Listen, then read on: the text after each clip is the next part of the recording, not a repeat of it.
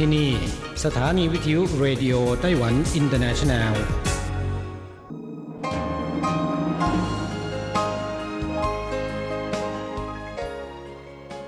กลับมาฟังขณะนี้ท่านกำลังอยู่กับรายการภาคภาษาไทย Radio Taiwan International หรือ RTI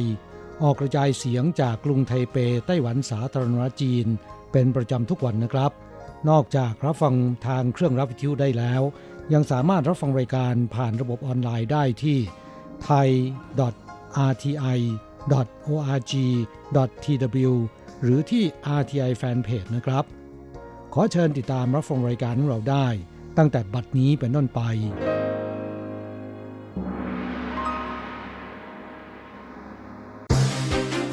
ลำดับแรก ขอเชิญติดตามรับฟังข่าวประจำวัน สวัสดีค่ะ คุณผู้ฟังที่เคารพ ช่วงของข่าวประจำวันจากรายการ Radio Taiwan International ประจำวันจันทร์ที่ 3 พฤษภาคม พุทธศักราช 2564 สำหรับข่าวไต้หวันมีดิฉันการจยากริชยาคมเป็นผู้รายงานค่ะ หัวข้อข่าวมีดังนี้ ไต้หวันพบผู้ติดเชื้อภายในประเทศจากคลัสเตอร์ไชน่าแอร์ไลน์และโนโวเทลเพิ่ม 2 ราย รวมเป็น 26 รายแล้ว ผู้ว่ากรุงไทเปชี้ มาตรการกักตัวลูกเรือและประชาชนไม่ควรสองมาตรฐาน เว้นแต่ลูกเรือทั้งหมดจะฉีดวัคซีนแล้ว นักธุรกิจไต้หวันติดโควิดที่ไทยหนีการรักษา แอบบินกลับเข้าไต้หวันแล้วรัฐมนตรีคลังไต้หวันแนะประชาชนยื่นภาษีผ่านมือถือ ลดความเสี่ยงติดโควิดแบบคลัสเตอร์ กระทรวงคมนาคมไต้หวันเล็งออกกฎหมายจักรยานไฟฟ้าต้องติดแผ่นป้ายทะเบียน ตำรวจชี้แรงงานต่างชาติดัดแปลงเยอะไม่ง่าย ต่อไปเป็นรายละเอียดของข่าวค่ะ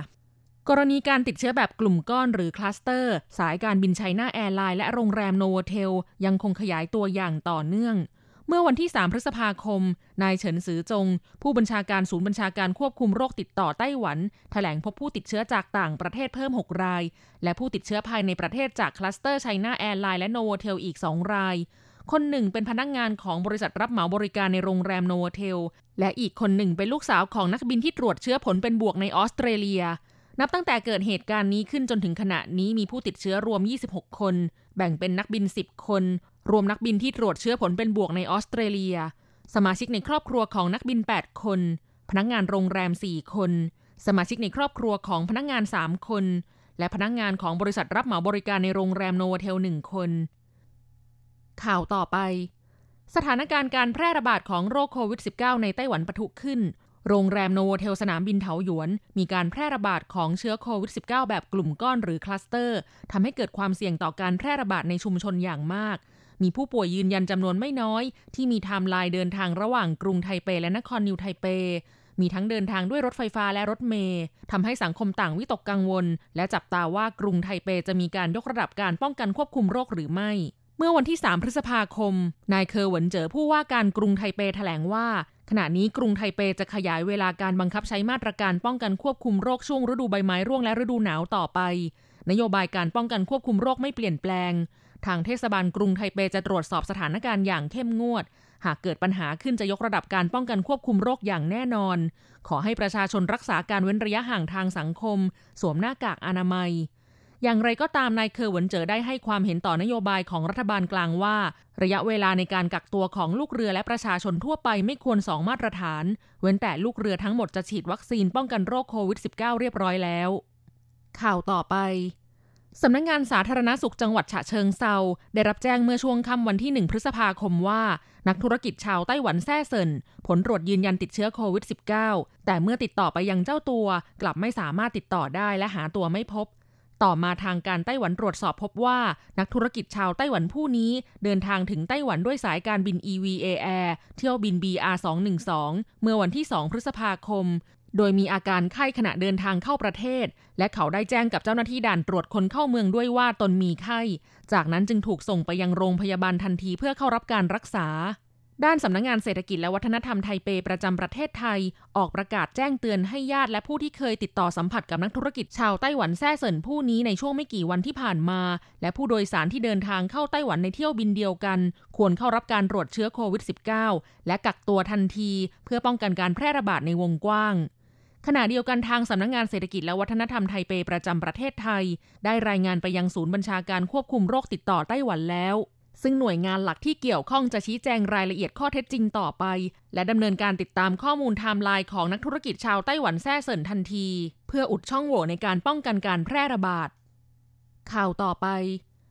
วันที่ 1-31 พฤษภาคมของทุกปี เป็นช่วงเวลายื่นภาษีเงินได้ประจำปีในไต้หวัน สื่อมวลชนได้สัมภาษณ์นายซูเจี้ยนหลง รัฐมนตรีว่าการกระทรวงการคลังไต้หวันสาธารณรัฐจีน ต่อกรณีที่ไต้หวันมีการแพร่ระบาดของโรคโควิด -19 ภายในประเทศเพิ่มขึ้น และประกอบกับเป็นช่วงเวลายื่นภาษีเงินได้ประจำปี โดยวันจันทร์ที่ 3 พฤษภาคม กรมสรรพากรเปิดทำการเป็นวันแรกของเดือนพฤษภาคม มีประชาชนจำนวนมากไปต่อแถวที่สำนักงงานสรรพากรเพื่อยื่นภาษี ช่วงพักเที่ยงเจ้าหน้าที่ยังต้องทำโอทีเพิ่มเพื่อรับเอกสาร กระทรวงการคลังมีมาตรการรองรับอย่างไรนายซูเจี้ยนหลงเปิดเผยว่า ก่อนที่จะเกิดสถานการณ์โรคโควิด -19 แพร่ระบาดหนัก ได้มีการเตรียมการรับมือไว้เรียบร้อยแล้ว โดยสั่งการให้สำนักงงานสรรพากรทุกท้องที่ดำเนินมาตรการป้องกันโรคที่เข้มงวด เช่นเดียวกับช่วงสถานการณ์รุนแรงเมื่อปีที่แล้ว เช่นต้องมีการวัดอุณหภูมิร่างกายของประชาชนที่เข้ามาในกรมสรรพากร และสำนักงงานสรรพากรทุกแห่งหวังว่าประชาชนที่เข้าเงื่อนไขต้องยื่นภาษีเงินได้ ซึ่งมีอยู่ประมาณ3ล้าน5แสนคน จะยื่นภาษีผ่านระบบออนไลน์ทางอินเทอร์เน็ตโดยตรง เพื่อลดความเสี่ยงในการติดเชื้อแบบกลุ่มก้อนหรือคลัสเตอร์ จากสถิติของศูนย์ข้อมูลกระทรวงการคลัง ในช่วงสุดสัปดาห์ที่ผ่านมาจนถึงเวลา 3 นาฬิกาของวันที่ 3 พฤษภาคม 2564 มีประชาชนยื่นภาษีแล้วประมาณ 288,000 คน นายซูเจี้ยนหลงระบุว่า ในจำนวนผู้ที่ยื่นภาษีแล้วเกือบ 3 0 0แสนคน เกือบกึ่งหนึ่งใช้งานระบบล็อกอินยืนยันตัวตนผ่านเบอร์โทรศัพท์มือถือ ที่เพิ่งเริ่มฟังก์ชันใหม่เป็นครั้งแรกในปีนี้ และหลายคนยื่นภาษีผ่านโทรศัพท์มือถือ ซึ่งใช้เวลาอย่างเร็วที่สุด 5 นาทีก็ยื่นภาษีเสร็จ สะดวกสบายเป็นอย่างมาก จึงขอแนะนำให้ประชาชนผู้มีเงินได้ที่ไม่ซับซ้อน และไม่จำเป็นต้องแก้ไขข้อมูลใด ๆ สามารถล็อกอินด้วยเบอร์โทรศัพท์มือถือ ยื่นภาษีผ่านโทรศัพท์มือถือได้ หากเข้าข่ายได้รับเงินภาษีคืน จะได้เงินคืนในวันที่ 30 กรกฎาคม 2564 ข่าวต่อไป ด้วยความที่จักรยานไฟฟ้าไม่ต้องติดแผ่นป้ายทะเบียน ผู้ขับขี่ไม่ต้องสอบใบอนุญาตขับขี่ทำให้จำนวนอุบัติเหตุสูงขึ้น จากสถิติของคณะกรรมการกำกับดูแลความปลอดภัยการจราจรบนท้องถนนไต้หวัน ปี 2560 เกิดอุบัติเหตุทางจักรยานไฟฟ้าในรอบ 30 วัน มีผู้เสียชีวิตเพียง 10 คน ปี 2561 ผู้เสียชีวิตเพิ่มขึ้นเป็น 23 คน และเมื่อปีที่แล้วจำนวนผู้เสียชีวิตขยับขึ้นเป็น 48 คน จากการที่สสได้มีการยื่นยัตติเสนอให้แก้ไขกฎหมาย ด้านกระทรวงคมนาคมได้ชี้แจงเมื่อไม่กี่วันก่อนว่า จะแก้ไขกฎหมาย โดยให้จักรยานไฟฟ้าต้องติดแผ่นป้ายทะเบียนรถทำประกันภัย จักรยานไฟฟ้าแบบขาถีบ ต้องติดตราสติกเกอร์ผ่านเกณฑ์การตรวจสอบคุณภาพ จึงจะสามารถนำมาใช้งานวิ่งบนถนนได้นายเฉินเยี่ยนปัวรัฐมนตรีช่วยว่าการกระทรวงคมนาคมไต้หวันกล่าวว่า การจัดการให้จักรยานไฟฟ้าต้องติดแผ่นป้ายทะเบียนรถไม่ใช่เรื่องยาก ฟ้านจินตงและหวงซื่อเอ๋อคู่สามีภรรยาชาวเวียดนามที่ได้รับสัญชาติไต้หวันแล้ว เป็นเจ้าของกิจการร้านขายจักรยานไฟฟ้าที่เมืองจางฮวาเปิดเผยว่า ที่ร้านจำหน่ายจักรยานไฟฟ้าได้ถึงเดือนละกว่า 200 คัน ผู้ซื้อ 60%เป็นแรงงานต่างชาติ อีก 40%เป็นชาวไต้หวัน ราคาจำหน่ายอยู่ที่ 13,000ถึง30,000 กว่าเหรียญไต้หวัน มีทั้งแบบชาร์จไฟหนึ่งครั้ง สามารถขี่ได้ไกล 80 กิโลเมตร จักรยานไฟฟ้ามีกฎหมายกำหนดให้ใช้ความเร็วได้ไม่เกิน 25 กิโลเมตรต่อชั่วโมง แต่เมื่อผ่านการดัดแปลงแล้ว สามารถวิ่งได้เร็วถึง 100 กิโลเมตรต่อชั่วโมง ผู้ใช้งานจักรยานไฟฟ้าส่วนใหญ่เป็นแรงงานต่างชาติ ปัจจุบันไต้หวันมีจักรยานไฟฟ้าในท้องตลาดประมาณ 5 0 0 0 0 0 คัน หากต้องติดแผ่นป้ายทะเบียนทั้งหมด จะหาเจ้าของจักรยานทั้งหมดได้อย่างไรนั้นอาจเป็นปัญหาใหญ่ ด้านเจ้าหน้าที่ตำรวจจราจรนายหนึ่งระบุว่า หลังจากกฎหมายให้ติดแผ่นป้ายทะเบียนจักรยานไฟฟ้าบังคับใช้ แรงงานต่างชาติที่มีความประสงค์จะซื้อจักรยานไฟฟ้า ต้องแสดงใบถิ่นที่อยู่หรือ ARC และหนังสือให้ความยินยอมจากนายจ้าง แต่โดยมากนายจ้างมักไม่ต้องการเซ็นหนังสือเกี่ยวข้องใด ๆนอกจากนี้ผู้ที่มีจักรยานไฟฟ้าอยู่ในปัจจุบัน จะไปดำเนินการติดแผ่นป้ายทะเบียนภายในเวลาที่กำหนดก็เป็นเรื่องที่ยากลำบาก และจักรยานไฟฟ้าส่วนใหญ่แรงงานต่างชาติทำการดัดแปลงเอง ดังนั้นจะไปดำเนินการติดแผ่นป้ายทะเบียนให้ถูกต้องตามกฎหมาย จึงเป็นเรื่องยาก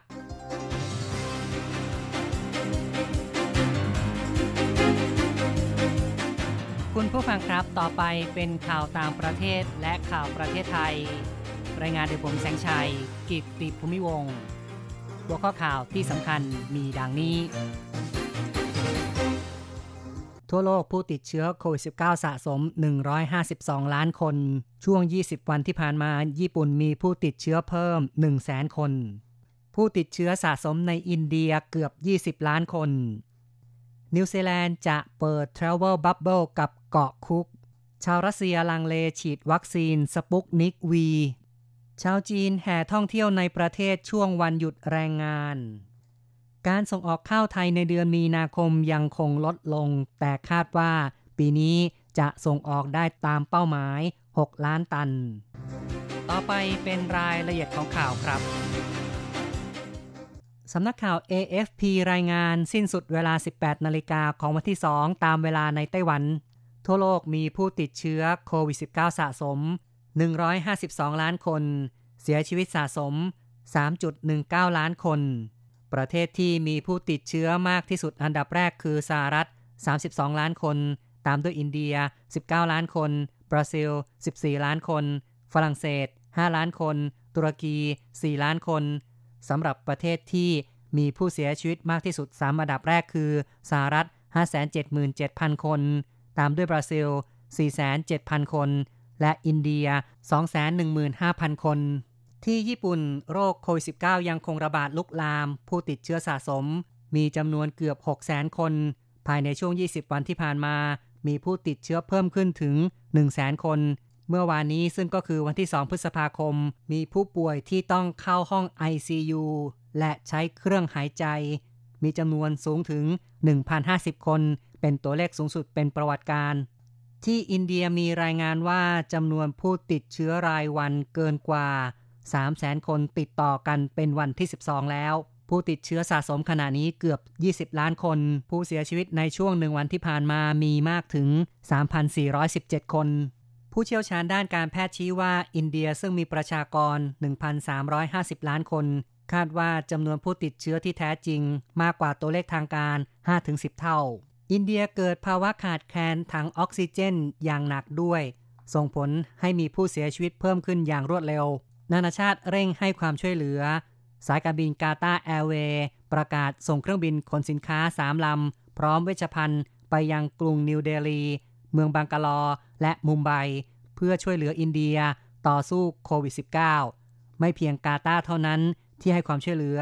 สหรัฐอังกฤษเยอรมนี และอีกหลาย ๆ ประเทศ พยายามส่งเวชภัณฑ์และออกซิเจนให้แก่อินเดีย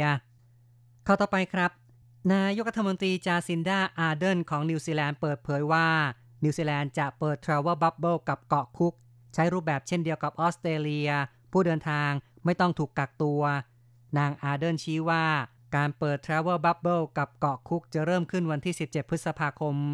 ในระยะแรก เปิดเที่ยวบินสัปดาห์ละ 3 เที่ยว ทั้งนี้เกาะคุกตั้งอยู่ทางตอนใต้ของมหาสมุทรแปซิฟิก ประชากรประมาณ 20,000 คน ต่อไปครับ ชาวรัสเซียลังเลที่จะฉีดวัคซีนสปุกนิกวี รัสเซียตั้งเป้าหมายฉีดวัคซีนให้แก่ประชากร 30 ล้านคน จากทั้งหมด 146 ล้านคน ภายในกลางเดือนมิถุนายน เป้าหมายระยะต่อไปคือ 69 ล้านคนภายในเดือนสิงหาคม อย่างไรก็ตาม จนถึงวันที่ 27 เมษายน มีผู้รับวัคซีนเข็มแรกแล้ว 12.1 ล้านคน คิดเป็นสัดส่วน 8.3%เทียบกับสหรัฐ ผู้ที่ฉีดวัคซีนเข็มแรกแล้ว มีจำนวน 43%ส่วนสหภาพยุโรปมีจำนวน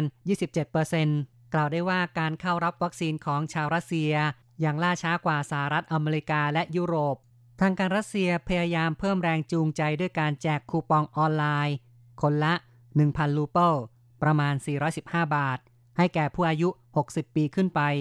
อย่างไรก็ตามผู้สูงวัยสะท้อนปัญหา การลงทะเบียนออนไลน์มีความยุ่งยาก และมีร้านค้าจำนวนน้อยที่รับคูปอง ปัญหาอีกประการคือ ชาวรัสเซียไม่มั่นใจต่อความปลอดภัยของวัคซีนสปุกนิกวี การสำรวจในเดือนกุมภาพันธ์ที่ผ่านมา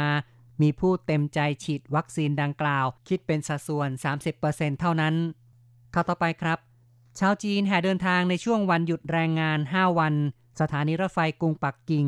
มีผู้คนจำนวนมากเตรียมขึ้นรถไฟท่องเที่ยว กระทรวงคมนาคมของจีนคาดว่านักท่องเที่ยวเดินทางกว่า 265 ล้านคน มากกว่าปี 2019 ก่อนการระบาดของโรคโควิด -19 ซึ่งมีจำนวนผู้เดินทางเพียง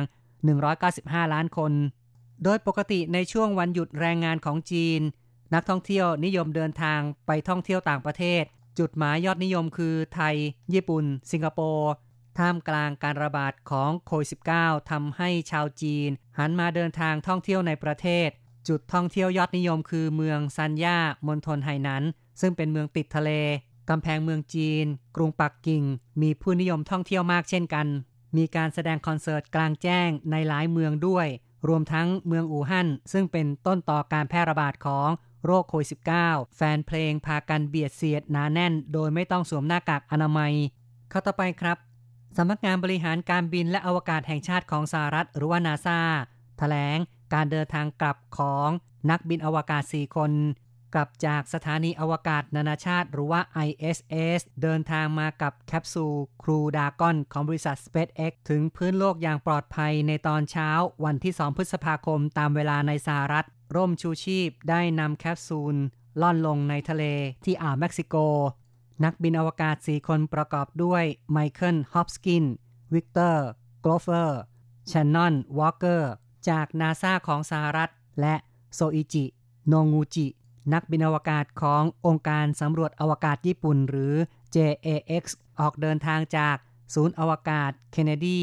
ในรัฐฟลอริดาเมื่อวันที่ 15 พฤศจิกายนปีที่แล้ว ด้วยจรวด SpaceX Falcon 9 ภารกิจในอวกาศเป็นส่วนหนึ่งของแผนการที่เพิ่งเริ่มต้นของนาซาร่วมมือกับภาคเอกชนคือ SpaceX ต่อไปติดตามข่าวจากประเทศไทยครับ สมาคมผู้ส่งออกข้าวไทยแถลงว่า การส่งออกข้าวของไทยในช่วงเดือนมีนาคม ยังลดลงต่อเนื่อง สาเหตุเนื่องจากข้าวของไทย ราคาสูงกว่าคู่แข่งขัน ในเดือนมีนาคมไทยส่งออกข้าว 3 2 0 0 0 กว่าตัน มูลค่า 6,262 ล้านบาท ปริมาณและมูลค่าส่งออกลดลง 25.8 และ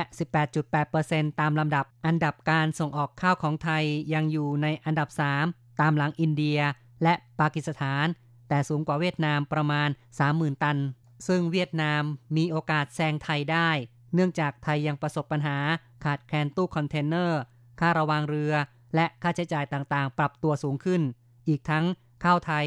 ราคาสูงกว่าอินเดีย และปากีสถานมาก อย่างไรก็ตามโดยรวมคาดว่าปีนี้ไทยน่าจะส่งออกได้กว่า 6 ล้านตัน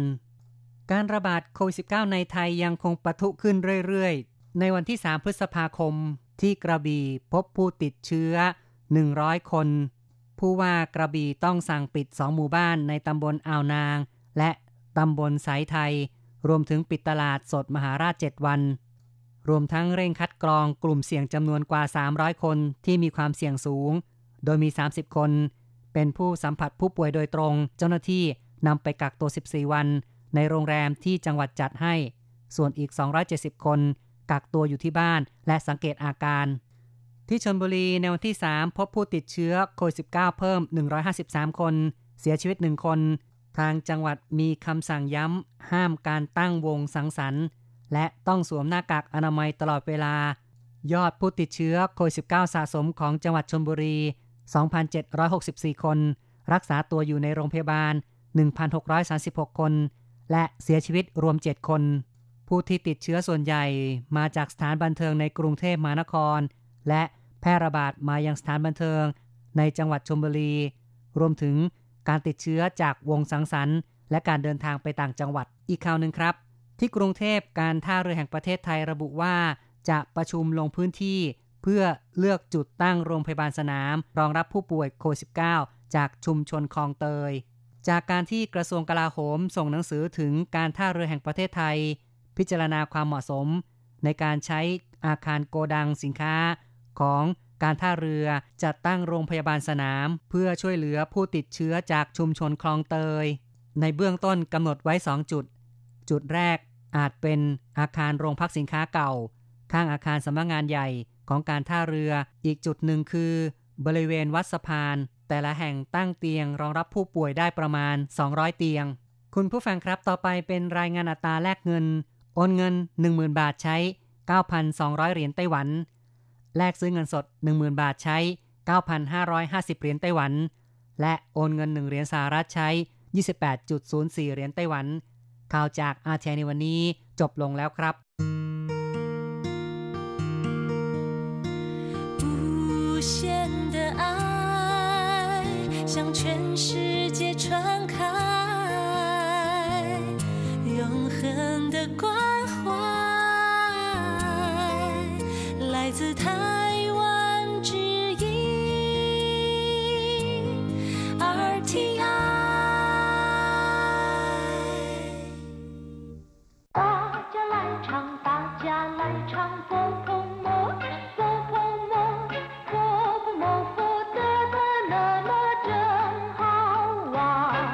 สวัสดีครับเพื่อนผู้ฟัง พบกันในวันนี้เราจะมาเรียนบทเรียนที่ 14 ของแบบเรียนชั้นต้น บทที่ 14谁跟我去ใครไปกับฉัน ครับในบทนี้เราจะมาเรียนรู้คำสนทนาเกี่ยวกับการชวนเพื่อนไปเที่ยว อย่างเช่นชวนไปช้อปปิ้งเป็นต้น 第十四课，谁跟我去？一，课文。 我打算晚上去逛街，谁跟我去？没人跟你去，你不跟我去吗？我不跟你去，我要去看我女朋友。第十四课谁跟我去บทที่ 14 ใครไปกับฉัน谁跟我去แปลว่า ใครไปกับฉัน谁แปลว่า ใคร跟แปลว่า กับ หรือว่าและ我ก็คือผม ฉัน去แปลว่า ไป谁跟我去แปลว่า ใครไปกับฉัน หรือใครไปกับผม ก็ต้องขออภัยด้วยนะครับ ที่ในแบบเรียนหน้า 59 คำแปลภาษาไทยพิมพ์ผิด เป็นใครไปกับฉัน ที่ถูกต้องควรจะเป็น ใครไปกับฉัน我打算 晚上去逛街谁跟我去ฉันคิดจะไปเที่ยวหาซื้อสิ่งของตอนค่ำใครจะไปกับฉัน我打算ก็คือฉันคิด晚上คือกลางคืน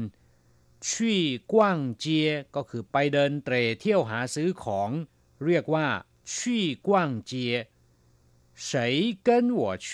ใครจะไปกับฉันมั่ง没人 跟你去ไม่มีใครจะไปกับคุณ没人ก็คือไม่มีใคร没คือไม่ ไม่มี人ก็คือคน没人ก็คือไม่มีคน หรือไม่มีใคร跟你去ไปกับคุณ你不跟我去吗คุณไม่ไปกับฉันหรือ我不跟你去我要去看我女朋友ผมไม่ไปกับคุณ ผมจะไปเยี่ยมแฟนของผม我要去看ผมจะไปเยี่ยม ผมจะไปดู我女朋友แฟนสาวของผม แฟนของผม ครับผู้ฟังต่อไปขอให้พลิกไปที่หน้า 60 เราจะไปเรียนรู้คำศัพท์ใหม่ ๆ ในบทเรียนนี้ ศัพท์คำที่หนึ่งเฉยบอกไปแล้วเมื่อสักครู่นี้แปลว่า ใคร ใช้ในประโยคคำถามอย่างเช่นว่า ถามหาคน หนีเจ้าเฉยคุณหาใคร你是谁คุณเป็นใคร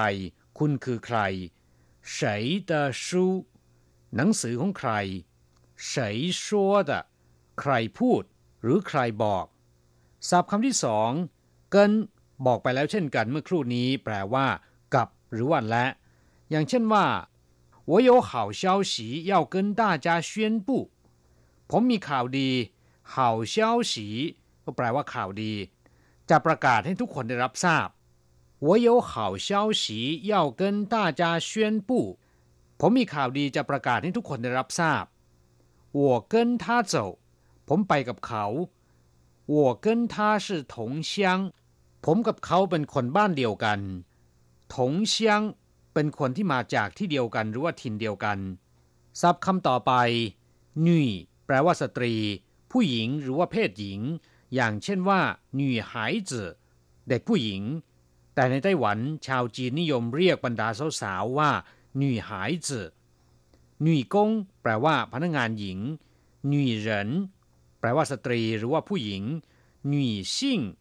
ก็แปลว่าผู้หญิงหรือว่าเพศหญิงหนุ่ยฟังฝ่ายหญิง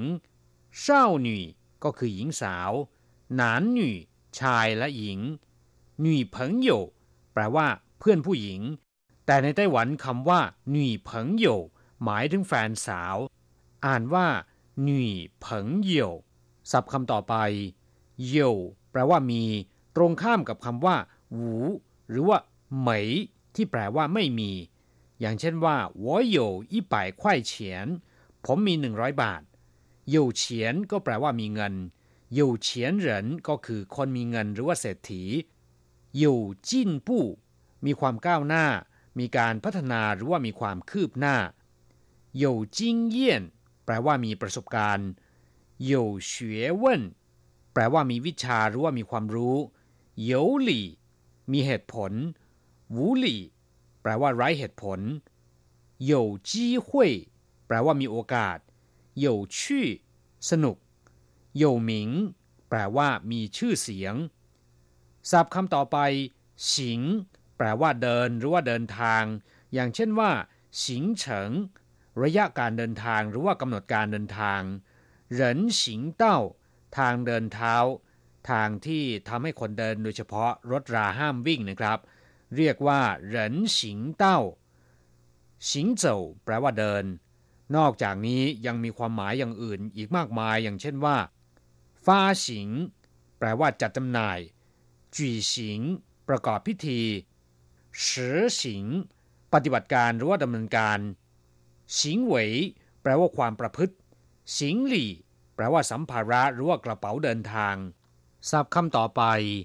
หว่านช่าง แปลว่ากลางคืน ยามราตรี ตอนกลางคืน ถ้าเป็นกลางวันจะพูดว่าปายเทียน ยามเช้าในภาษาจีนเรียกว่าเจ้าช่าง หรือเจ้าเฉิน หว่านช่างใจเจียน แปลว่าพบกันใหม่ตอนกลางคืน เฉพาะคำว่าหว่านแปลว่ากลางคืน ราตรีอย่างเช่นว่า จินหว่านแปลว่าคืนนี้โจหว่านเมื่อคืนนี้ หมิงหว่านคืนพรุ่งนี้หวานอานราตรีสวัสดิ์หรือว่าสวัสดีตอนกลางคืน หวานฟ้าน อาหารมื้อค่ำหวานห้วยงานราตรีศัพท์คำสุดท้ายนะครับ กว้างเจีย แปลว่า เดินเตร่หาซื้อของในตลาด หรือช้อปปิ้งเรียกว่ากว้างเจียคำว่าเจีย แปลว่าถนนหรือว่าตลาด กว้างเจียก็คือเดินเตร่ตามย่านการค้า เพื่อหาซื้อสิ่งของหรือว่าเดินเที่ยวชมเฉยๆก็ได้ สามารถเรียกว่ากว้างเจียได้ทั้งนั้นกราบผู้ฟังหลังจากที่ทราบความหมายของคำศัพท์ในบทเรียนนี้ไปแล้ว ต่อไปเราจะไปทำแบบฝึกหัด ขอให้อ่านตามคุณครูนะครับ 三代换练习。我打算明天去泰国，谁跟你去？有一个人跟我去，我跟你去行吗？不行，我女朋友要跟我去。我打算明天去泰国ผมคิดจะไปเมืองไทยในวันพรุ่งนี้ตาส่วนก็คือคิดหมิงเทียนคือวันพรุ่งนี้ชี่ไท่กัวไปเมืองไทย หรือไปประเทศไทยไท่กัวก็คือประเทศไทย谁跟你去ใครไปกับคุณ ใครไปด้วย有一个人跟我去มีคนคนหนึ่งไปกับผม有一个人ก็คือมีคนคนหนึ่ง我跟你去行吗ฉันไปกับคุณได้ไหม行吗ก็คือ ได้ไหม不行 我女朋友要跟我去แฟนของผมจะไปกับผม不行ก็คือไม่ได้我女朋友แฟนของผม要跟我去จะไปกับผมกราบผู้ฟัง หลังจากที่เรียนไปแล้วเนี่ยขอให้นำไปหัดพูดบ่อยๆนะครับ เราจะกลับมาพบกันใหม่ในบทเรียนถัดไป สวัสดีครับ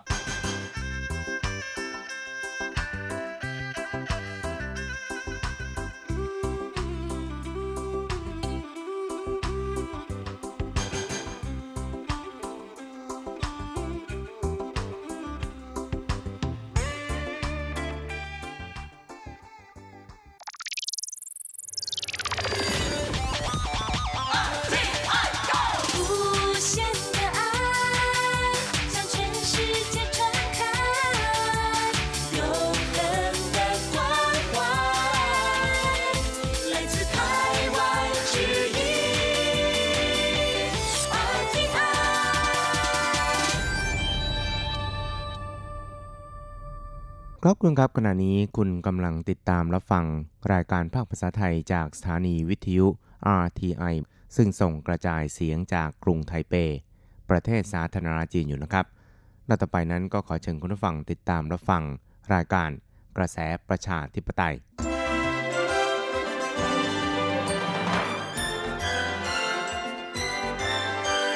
กระแสประชาธิปไตยประชาธิปไตยนำเราสู่ความหวัง ขอต้อนรับคุณผู้ฟังสู่กระแสประชาธิปไตย โดยกฤษณัยสายประพาส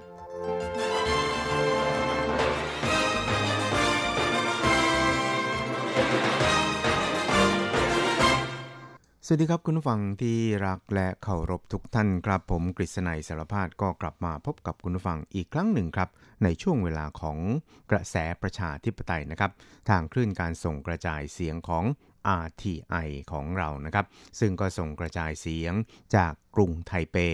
ไต้หวันสาธารณรัฐจีนอยู่ครับ ก็พบกันเป็นประจำทุกสัปดาห์ในค่ำวันจันทร์แล้วก็เช้าวันอังคารรวม 3 ครั้งด้วยกันนะครับ นอกจากนี้ก็ยังสามารถรับฟังได้ในระบบ On Demand ทางเว็บไซต์ แล้วก็ทางแฟนเพจของ RTI ของเรานะครับ ก็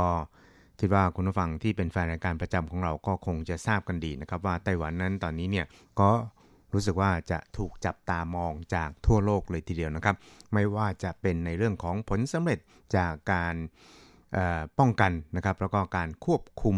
โรคระบาดที่เรียกกันว่าโควิด -19 หรือโควิด -19 เนี่ยนะครับก็เรียกว่ามีผลงานโดดเด่นนะครับ เพราะฉะนั้นเนี่ยหลายประเทศในตอนนี้เนี่ยต่างก็ได้ระดมสัพพะกำลังต่างๆนะครับในการที่จะสนับสนุนไต้หวันเนี่ยเข้าไปร่วมการประชุมสมัชชาอนามัยโลก WHA ในฐานะผู้สังเกตการนะครับ แต่อย่างไรก็ตามนั้น เนื่องจากการปัดแข้งปัดขาของทางการจีนเนี่ยมันก็ทำให้ไต้หวันเนี่ย ไม่มีโอกาสที่จะเข้าไปมีส่วนร่วมในการให้ความช่วยเหลือ ต่อกลไกการสาธารณสุขของโลกในตอนนี้นะครับซึ่งก็ในช่วงที่ผ่านมาเนี่ยนะครับบรรดาวุฒิสภาแล้วก็วุฒิสมาชิก แล้วก็สสของสหรัฐเนี่ยต่างก็ได้ระดมการออกเสียงนะครับ หรือว่าการส่งเสียงร้องให้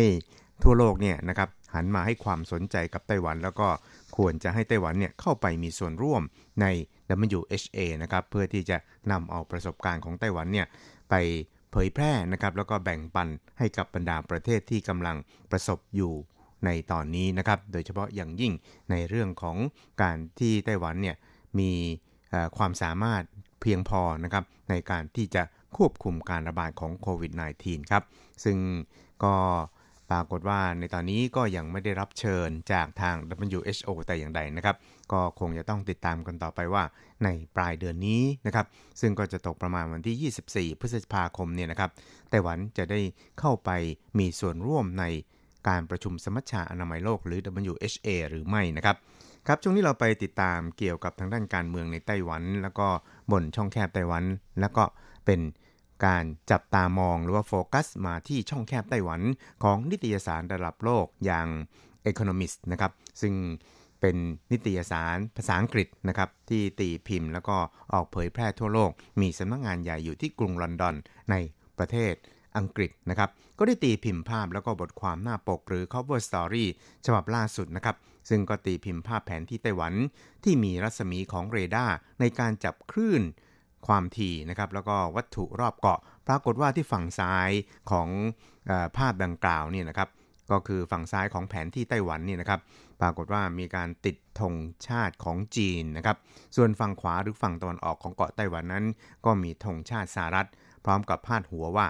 the most dangerous place on the earth นะครับ ซึ่งก็แปลงง่ายๆก็คือดินแดนที่อันตรายที่สุดบนโลกใบนี้นะครับ ก็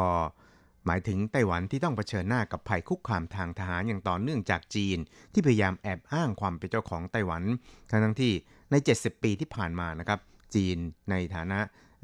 ที่เป็นจีนคอมมิวนิสต์เนี่ยนะครับก็ไม่เคยปกครองไต้หวันแม้แต่เพียงวันเดียว ในขณะที่พันธมิตรสำคัญของไต้หวันคือสหรัฐนะครับ ก็ได้ให้การสนับสนุนไต้หวันอย่างเต็มที่ เพื่อ ป้องกันการขยายอิทธิพลสู่แปซิฟิกตะวันตก และทะเลจีนใต้ของจีนครับก็ทำให้เกิดการเผชิญหน้ากันอย่างไม่เคยมีมาก่อนนะครับจนเกิดความวิตกกังวลว่าอาจจะเกิดการประทะกันในภูมิภาคนี้ จนลุกลามกลายเป็นสงครามโลกครั้งที่3นะครับซึ่ง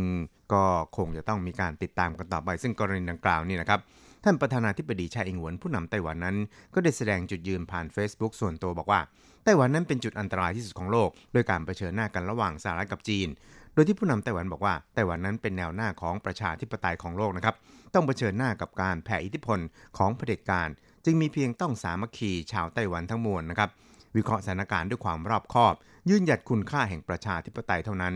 ไต้หวันก็จะสามารถเอาชนะความท้าทายเหล่านี้ได้อย่างแน่นอนครับ ครับประธานาธิบดีชัยนั้นบอกว่านิตยสาร Economist ฉบับล่าสุดรายงานว่าไต้หวันเป็นดินแดนที่อันตรายที่สุดในโลก ก็ทำให้เกิดการวิพากษ์วิจารณ์แล้วก็มีการพูดคุยกันในไต้หวันอย่างดุเดือดทีเดียวครับด้วยบทความดังกล่าวก็ได้ชี้ให้เห็นอย่างชัดเจนว่า จีนนั้นได้แผ่ขยายอิทธิพลทางทหารของตน คุกคามความปลอดภัย และความมั่นคงบนช่องแคบไต้หวัน และภูมิภาคนี้ ซึ่งหวังว่าทางการปักกิ่งจะเข้าใจในประเด็นดังกล่าวนะครับ ความเคลื่อนไหวทางฐานของกองทัพปลดแอกประชาชนจีนนั้น ถือเป็นการประกาศจุดยืนทางการเมืองที่ห่างเหิน จากการเติบใหญ่ของประชาธิปไตย สร้างความวิตกกังวลให้แก่ประชาคมโลกมากยิ่งขึ้นทุกขณะนะครับ ครับผู้นำไต้หวันนั้นยังได้บอกอีกครับบอกว่าแม้ภัยคุกคามต่อไต้หวันจากจีนนั้น จะดำรงอยู่จริงก็ตามนะครับ แต่รัฐบาลไต้หวันนั้นก็มีศักยภาพเพียงพอ ที่จะควบคุมความเสี่ยงเหล่านี้ สร้างเกราะคุ้มกันความปลอดภัยให้แก่ไต้หวันได้นะครับ และหลายปีที่ผ่านมาไต้หวันนอกจากจะเข้าใจแนวโน้มการเปลี่ยนแปลงของห่วงโซ่การผลิตระหว่างประเทศ เสริมการเชื่อมต่อด้านเศรษฐกิจและความปลอดภัยกับนานาชาติแล้วนี่นะครับ ก็ยังได้เสริมศักยภาพด้านกลาโหมของไต้หวัน โดยเฉพาะอย่างยิ่งการเตรียมพร้อม ทางด้านการทหารในลักษณะของการสู้รบแบบไม่สมดุลกับจีนนะครับ ซึ่งก็หมายความว่าไต้หวันนั้นมีกำลังพลเนี่ยน้อยกว่าจีนเนี่ยนะครับนับ 10 เท่าทีเดียวครับ รวมทั้งได้พยายามทำหน้าที่ในฐานะสมาชิกหนึ่งของประชาคมโลก รักษาสันติภาพและเสถียรภาพในภูมิภาคนี้ ซึ่งไต้หวันก็ยึดมั่นในหลักการไม่ยอมสยบให้แก่แรงกดดันใดๆ และเมื่อได้รับการสนับสนุนก็จะไม่บุ่มบามนะครับ ก็เพื่อให้ไต้หวันเนี่ยได้รับการยอมรับจากประชาคมโลกว่า ไต้หวันนั้นเป็นพลังที่รับผิดชอบ ซึ่งเป็นมิตรในอินโดแปซิฟิกครับครับในตอนท้ายของบทความหรือว่าการแสดงจุดยืนของท่านผู้นำไต้หวันผ่าน Facebook ส่วนตัวนี้นะครับ ท่านก็ได้ย้ำครับว่า ไต้หวันนั้นหวังเป็นอย่างยิ่งว่า ประเทศทั่วโลก ที่ให้ความสนใจต่อประชาธิปไตย เมื่อเห็นความเสี่ยงที่เกิดขึ้น จะต้องจับมือกันให้แน่นยิ่งขึ้น ร่วมกันทำรงรักษาสันติภาพ และความเจริญรุ่งเรือง ในภูมิภาคอินโดแปซิฟิกร่วมกันนะครับ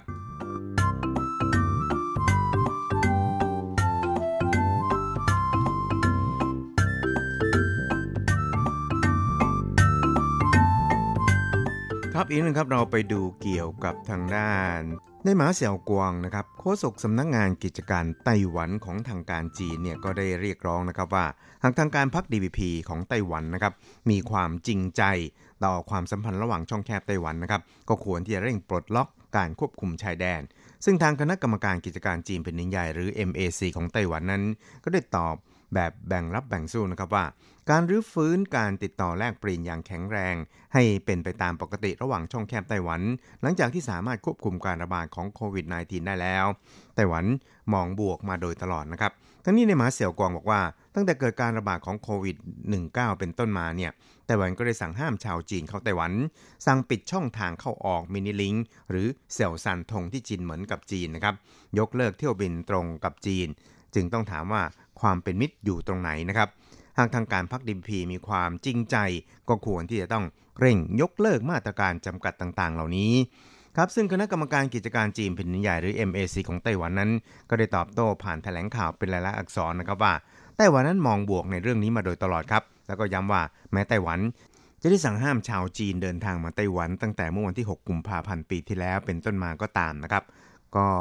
ได้มีการปรับแนวนโยบาย ผ่อนปลนผ่อนคลายเป็นระยะระยะ ไม่ว่าจะเป็นการอนุญาต ให้คู่สมรสชาวจีน บุตรธิดาที่ยังไม่บรรลุที่ภาวะ ของคู่สมรสชาวจีนเดินทางมาไต้หวันนะครับตลอดจนนักศึกษาจีนเข้าไต้หวันได้ และเมื่อวันที่ 18 มีนาคมที่ผ่านมานะครับรัฐบาลก็ได้ประกาศผ่อนปลนให้นักธุรกิจจีน เดินทางมายังไต้หวันได้แล้วไม่ว่าจะเป็นในเรื่องของการฝึกอบรมหรือว่าการโยกย้ายสับเปลี่ยน เจ้าหน้าที่ของธุรกิจข้ามชาติในไต้หวันนะครับ นอกจากนี้นะครับ MAC ของไต้หวันนั้นก็ยังได้ระบุนะครับ บอกว่า รัฐบาลนั้นสนับสนุนการติดต่อแลกเปลี่ยนของสื่อมวลชนระหว่างช่องแคบไต้หวันมาโดยตลอด แต่ในปัจจุบันนั้นยังมีความจำเป็นในการที่จะป้องกันการควบคุมการระบาดของโควิด -19 จึงยังต้องห้ามผู้ประกอบอาชีพอิสระชาวจีนเนี่ยนะครับเดินทางมาอย่างไต้หวัน ทางนี้ก็เพื่อที่จะควบคุมการระบาดของโควิด -19 ในไต้หวันนั่นเองครับ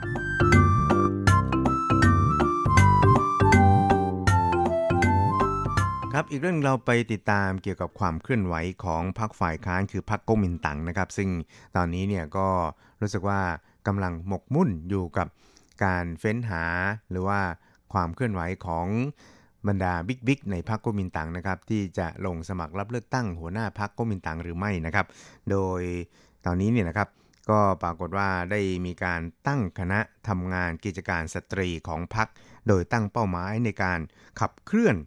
เพื่อเข้าสู่การเลือกตั้งท้องถิ่นในปีหน้านะครับ แล้วก็การเลือกตั้งประธานาธิบดีในปี 2024 ครับ แล้วก็จะต้องเคลื่อนไหวลงสู่ระดับรากหญ้าด้วยนะครับ เพราะฉะนั้นเนี่ยนายเจียงฉีเฉินหัวหน้าพรรคก๊กมินตังก็บอกว่า พลังสตรีของพรรคก๊กมินตังนั้น มีผลงานอย่างโดดเด่นในช่วงที่ผ่านมานะครับ โดยในบรรดา 14 หัวเมืองที่พรรคก๊กมินตังเป็นรัฐบาลนั้น มีอยู่ถึงครึ่งหนึ่งนะครับ คือประมาณ 7 หัวเมืองที่เป็น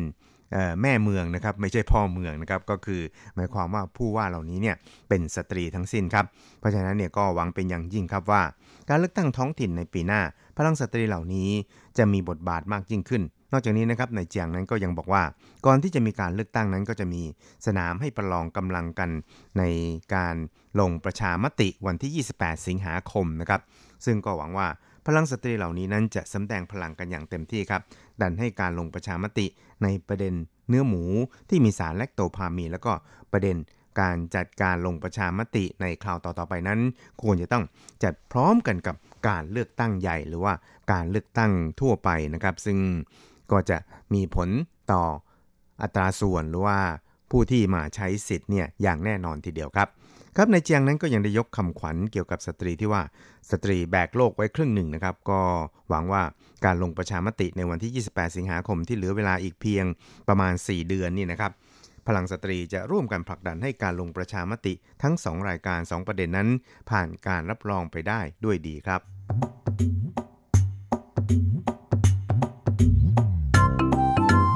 ครับแล้วก็ในช่วงท้ายของกระแสประชาธิปไตยในวันนี้นะครับ ที่เราจะไม่กล่าวเนี่ยก็คงจะไม่ได้นะครับ เพราะว่าวันที่ 1 พฤษภาคมที่ผ่านมานั้นถือว่าเป็นวันแรงงานสากลหรือว่าวันกรรมกรนั่นเองนะครับ ก็ขอให้ผู้ใช้แรงงานทั้งหลายนี่นะครับก็มีความสุขนะครับในวันแรงงานนะครับ แล้วก็ที่สำคัญนั้นก็คือให้ข้อเรียกร้องต่างๆ ของบรรดาผู้ใช้แรงงานนั้นประสบกับความสำเร็จนะครับ แล้วก็ มีชีวิตความเป็นอยู่ที่ดีวันดีคืนนะครับ แต่นั้นก็ตามเนี่ยนะครับ การได้มาซึ่งสิทธิประโยชน์อะไรต่างๆ เหล่านี้นี่ครับบางครั้งเนี่ยก็อาจจะไม่ได้มาด้วยการร้องขอครับ แต่ว่าได้มาด้วยการต่อสู้นะครับ ซึ่งความสำคัญของวันแรงงานสากลนี่นะครับ ก็เรียกได้ว่ามีการเฉลิมฉลองกันในเกือบทุกประเทศทั่วโลกนะครับ ในไต้หวันในเมืองไทยเนี่ยก็มีการลำลึกถึงวันดังกล่าวนะครับ ซึ่ง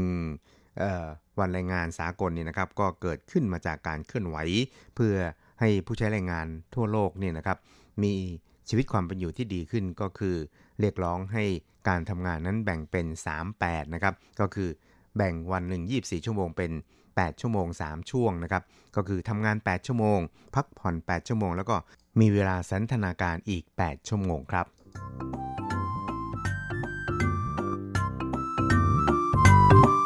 ครับคุณครับเวลาของกระแสประชาธิปไตยในวันนี้ก็หมดลงแต่เพียงเท่านี้ครับ เราจะกลับมาพบกันใหม่ในสัปดาห์หน้า สวัสดีครับ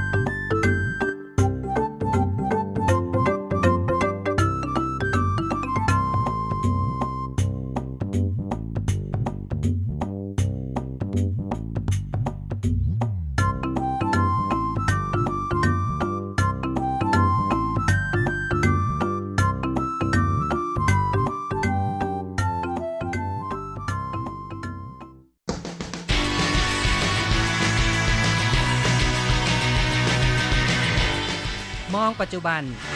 โลกปัจจุบัน เปลี่ยนแปลงตลอดเวลา ทุกอย่างไม่หยุดอยู่กับที่ ย้อนอดีต ย้อนดูเรื่องราว วัฒนธรรม ความคิด ความเป็นอยู่ของผู้คนในอดีต มองปัจจุบัน ย้อนอดีต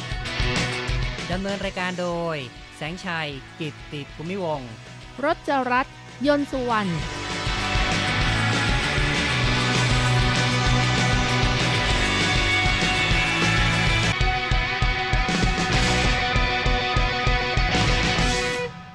คุณผู้ฟังที่รักครับ พบกันอีกแล้วในมองปัจจุบันย้อนอดีตนะครับ ในวันนี้เราจะมองเรื่องของข้าวกันครับ ค่ะข้าวก็ถือเป็นอาหารหลักของคนไต้หวันเป็นส่วนใหญ่นะคะ แม้จะบอกว่า เดี๋ยวนี้บางคนก็กินข้าวแค่มื้อเดียว หรือว่าสองมื้อ แต่ก็ไม่เป็นไรนะคะ ไม่ว่าข้าวที่หุงในบ้าน หรือข้าวที่กินนอกบ้าน ส่วนใหญ่แล้ว คนไต้หวันก็นิยมที่จะบริโภคข้าว พันธุ์เมล็ดสั้นเป็นส่วนใหญ่หรือว่าเป็นข้าวจาปอนิก้านะคะ ครับ ก็เป็นสิ่งที่ชาวไต้หวันคุ้นเคยกัน จนถึงปัจจุบันนี้ก็ชอบที่จะรับประทานข้าวที่เป็นข้าวสั้นๆ ป้อมๆ แล้วก็มีความเหนียวนุ่ม ซึ่งชาวไต้หวันจะบอกกันว่าคิวถัน ซึ่งก็คือหนึบนุ่ม อย่างไรก็ตาม ถ้าจะย้อนยุคไปเกือบเมื่อ 100 ปีก่อน ข้าวในชามของคนสมัยก่อนก็ไม่ได้เป็นแบบนี้ แต่เป็นข้าวพันธุ์เมล็ดยาว ที่ไม่ได้เหนียวไม่ได้เกาะกัน แต่ว่าจะร่วนซุยค่ะ มีลักษณะเหมือนกับข้าวที่ชาวจีนนำมาทำเป็นวัตถุดิบทำขนมไส้เค็มต่างๆนะคะพวกเอ่อขนมแป้งต่างๆ นั่นเองค่ะ ใช่ ซึ่งข้าวนี้ก็ถือว่าเป็นธัญญาหารหลักของโลก จัดเป็นพืชสายพันธุ์เดียวกับหญ้า นับได้ว่าเป็นหญ้า ที่มีขนาดใหญ่ที่สุดในโลกนั่นเอง แล้วก็มีความหลากหลายมาก สามารถปลูกขึ้นได้ง่าย มีความทนทานต่อสภาพภูมิอากาศต่างๆ ของโลกนี้ ไม่ว่าจะเป็นถิ่นแห้งแล้ง แบบทะเลทราย หรือจะเป็นที่ราบลุ่มน้ำท่วมถึง หรือแม้กระทั่งบนเทือกเขาที่หนาวเหน็บ ข้าวก็สามารถที่จะ งอกงามขึ้นมาได้ค่ะอย่างทรหดอดทน แน่นอนนะคะ ข้าวชนิดแรกที่มนุษย์รู้จักนำมารับประทานก็คือข้าวป่านั่นเองนะคะ ก็สันนิษฐานกันว่ามีมาตั้งแต่11,600 ปีจนถึง 13,000 ปีที่แล้วนะคะซึ่งก็เรียกว่าเป็นยุคน้ำแข็งที่ใกล้จะสิ้นสุดลง แล้วก็สัตว์ใหญ่หลายชนิดนั้นเริ่มสูญพันธุ์ไป มนุษย์ก็ลดบทบาทจากการล่าสัตว์หันมา สะสมข้าวป่าเป็นพืช เป็นอาหาร นักโบราณคดีก็มีการศึกษาสถานที่ทางประวัติศาสตร์ในจีนแผ่นใหญ่ ในปี 2536 คือไปศึกษาในปี 2536 นั้น ก็พบหลักฐานที่ยืนยันว่าจีนนั้นเป็นแหล่งกำเนิดของการปลูกข้าว พบร่องรอยข้าวป่าอายุถึง 16,000 ปีทีเดียว แล้วก็ มีข้าวที่ปลูกอายุกว่า 9,000 ปีด้วย แต่ว่าต่อมาก็มีการปลูกกันนะคะ ไม่เพียงแต่เป็นข้าวป่านะคะ มีการนำมาปลูกค่ะ หลังจากที่มีการวิวัฒนาการปลูกข้าวจากทำไร่เลื่อนลอย มาเป็นทำนาวานก็ประมาณ 9,000 ปีก่อน และพัฒนาสู่การทำนาแบบปักดำครับ แล้วก็มีการพบหลักฐานในวัฒนธรรมบ้านเชียงรายของไทยเมื่อ 5,000 ปีที่ผ่านมา ก็มีหลักฐานต้นข้าว ในช่วงแรกจะมีก้านและมีใบเดี่ยว ที่ปลูกใหม่มีมากถึง 5 ก้าน เป็นการแสดงให้เห็นว่า ในช่วงเวลาดังกล่าวนั้น มนุษย์ก็เริ่มเข้าใจ หากปลูกข้าวลงดินเองจะเพิ่มขึ้นถึง 5 เท่า ต่อมาก็มีการพัฒนานะคะจากที่มีอยู่1 0 0 0 0แสนกว่าสายพันธุ์ แต่ว่าพันธุ์ที่รู้จักในปัจจุบันก็แบ่งออกเป็น 2 ชนิดนะคะ ก็เป็นข้าวเอเชียที่นิยมปลูกในทวีปเอเชีย แล้วก็ยังมีข้าวแอฟริกาที่ปลูกในทวีปแอฟริกาค่ะ แต่ข้าวที่ปลูกและซื้อขายในตลาดโลกเกือบทั้งหมดก็เป็นข้าวมาจากทวีปเอเชียเป็นส่วนใหญ่นะคะ ใช่แล้วก็แบ่งเป็น 3 กลุ่มตามลักษณะพื้นที่เพาะปลูก อันแรกก็เรียกกันว่า เป็นข้าวอินดิก้าหรือว่าข้าวอินเดีย หรือที่เราเรียกกันว่าข้าวเจ้า เป็นข้าวที่มีลักษณะเป็นเม็ดเรียวยาวรีลำต้นสูง เป็นการตั้งชื่อจากแหล่งที่ค้นพบครั้งแรกในอินเดีย แล้วก็เป็นข้าวที่นิยมปลูกในเอเชีย ในเขตมรสุมตั้งแต่จีน เวียดนาม ฟิลิปปินส์ไทย อินโดนีเซีย ไปจนถึงอินเดียศรีลังกา และก็แพร่กระจายไปยัง เขต อาคเนย์ ในปีพุทธศักราช 1000 กระทั่งเขตลุ่มน้ำอิราวดี และแพร่เข้ามาในทวีปอเมริกา ซึ่งก็ต้องบอกว่าในไทยเนี่ยมีการปลูกข้าวอินดิก้า ในบริเวณที่ราบลุ่มตอนใต้ของแม่น้ำเจ้าพระยา และมีการขยายการปลูกเพิ่มจำนวนอย่างรวดเร็ว แทนที่ข้าวเหนียว ซึ่งชาวไทยปลูกในสมัยก่อน แล้วก็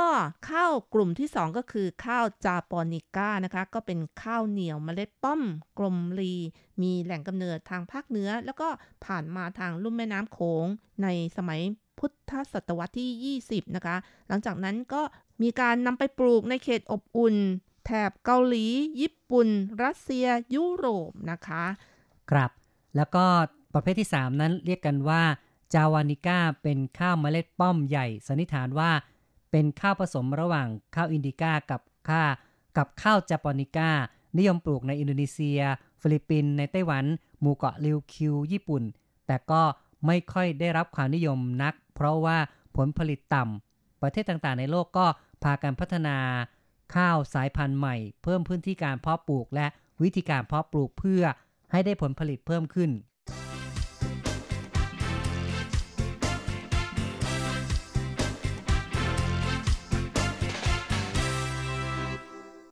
เมื่อกี้เราก็ได้พูดถึงว่า คนไต้หวันปัจจุบันนี้ชอบรับประทานข้าวพันธุ์เมล็ดสั้น หรือข้าวจาปอนิก้านะคะ ซึ่งเป็นข้าวแบบที่คนญี่ปุ่นชอบรับประทานกันนะคะ แต่ว่าเมื่อร้อยกว่าปีก่อนนี่ ตอนที่ยังไม่อยู่ภายใต้การปกครองของญี่ปุ่นนะคะ ข้าวที่บริโภคทั่วไปก็ยังคงเป็นข้าวเมล็ดยาวนะคะ เป็นข้าวเจ้า เมล็ดยาวที่เออหุงแล้วก็จะขึ้นหม้อค่ะ ครับก็จะค่อนข้างร่วนซุยค่อนข้างแข็ง ซึ่งเจิงผินชัง นักวิชาการที่วิจัยเรื่องการเกษตรและการบริโภคอาหารของชาวฮั่น ในยุคราชวงศ์ชิงก็บอกว่าข้าวที่ปลูกในไต้หวันช่วง ยุคราชวงศ์ชิงนั้น โดยหลักแล้วก็เป็นข้าวเจ้าหรือเป็นข้าวเมล็ดยาว แล้วก็จะมีการปลูกข้าวเหนียว เพื่อนำมาใช้ในการทำขนม แต่ว่าหลังจากที่ไต้หวันอยู่ภายใต้การปกครองของญี่ปุ่นแล้วนะคะ ประมาณปี 1895 จนถึงปี 1945 ค่ะ รัฐบาลญี่ปุ่นก็ต้องการใช้ไต้หวันเป็นฐานการผลิตด้านการเกษตรนะคะ เพราะฉะนั้นญี่ปุ่นก็เริ่มวิจัยพัฒนาการเกษตรในไต้หวันค่ะหนึ่งในรายการนี้ก็คือพัฒนาเรื่องข้าวนั่นเองนะคะ และเนื่องจากว่าชาวญี่ปุ่นนั้นก็มีความคุ้นเคยกับ ข้าวเมล็ดสั้น หรือว่าข้าวจาปอนิก้า ในเมื่อญี่ปุ่นต้องการใช้ไต้หวันเป็นฐานในการปลูกข้าว เพื่อเป็นสเสบียงให้กับประเทศของตน เพราะฉะนั้นหลังจากที่ญี่ปุ่นเข้ายึดครองไต้หวัน ในปีถัดไปนั้นก็นำเอาพันธุ์ข้าวจากญี่ปุ่นเข้ามาทดลองปลูกในไต้หวัน แต่ว่าเนื่องจากว่าสภาพภูมิอากาศของไต้หวันนี้ไม่เหมือนกับที่ญี่ปุ่นนะคะ เป็นลักษณะที่ร้อนชื้นค่ะ ทำให้ในช่วงแรกของการปลูกข้าวเมล็ดสั้นไม่สำเร็จนะคะ จนถึงปี 1921 คนญี่ปุ่นคนหนึ่งคือฮิราซาวะคิอิชิโรซึ่งเป็นผู้อำนวยการกองการเกษตรของไทเปนั้น ก็พบว่าที่จูจือหู เป็นสถานที่แห่งหนึ่งนะครับ ซึ่งอยู่บนอุทยานแห่งชาติยังมิซานนั้น มีสภาพอากาศที่ใกล้เคียงกับเกาะคิวชูของญี่ปุ่น เพราะฉะนั้นก็ถือว่าจุดนี้เป็นจุดที่สำเร็จในการเพาะปลูกข้าวพันธุ์แบบญี่ปุ่น ค่ะ ในเวลาต่อมาก็ประมาณปี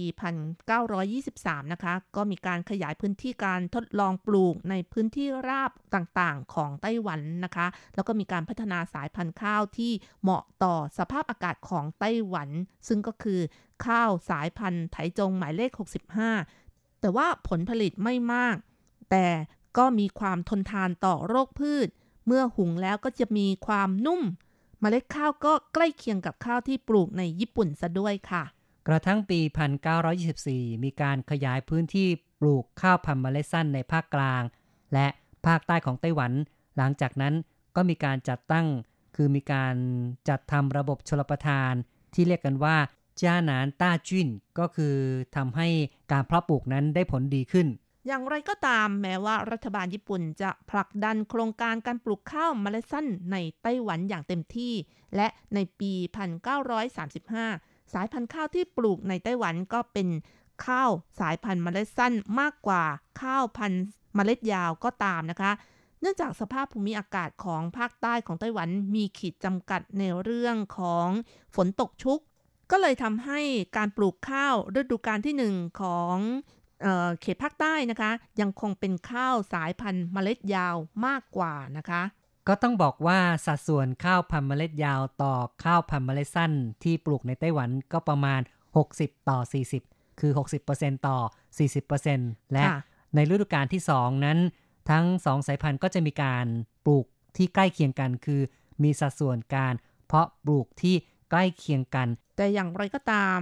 ช่วงหลังสงครามโลกครั้งที่สองสิ้นสุดประมาณก่อนปี 1960 นะคะ ข้าวสายพันธุ์เมล็ดยาวก็ยังคงมีสัดส่วนอยู่ที่ 40%และในช่วงหลังสงครามโลกครั้งที่สองสิ้นสุด เนื่องจากว่าในช่วงแรกนั้นขาดทรัพยากรค่ะ แล้วก็ขาดอุปกรณ์การทำการเกษตร รวมทั้งขาดแคลนปุ๋ย ก็ทำให้ข้าวพันธุ์เมล็ดยาวที่ทนต่อความแห้งแล้ง ใช้ปุ๋ยน้อย มีการปลูกในปริมาณที่มากกว่าอยู่เช่นกันนะคะ แม้ว่าในไต้หวันนั้นจะมีการพัฒนาข้าวสายพันธุ์เมล็ดสั้นแล้ว แต่ว่าผู้คนส่วนใหญ่ก็ยังคุ้นเคยกับการบริโภค ข้าวพันธุ์เมล็ดยาว ก็คือในยุคนั้นนะครับ แม้ว่าจะมีการปลูกข้าวเมล็ดสั้นแบบญี่ปุ่น แต่คนในยุคก่อนนู้น ก็ยังคุ้นเคยกับการกินข้าวเมล็ดยาวอยู่ เนื่องจากว่า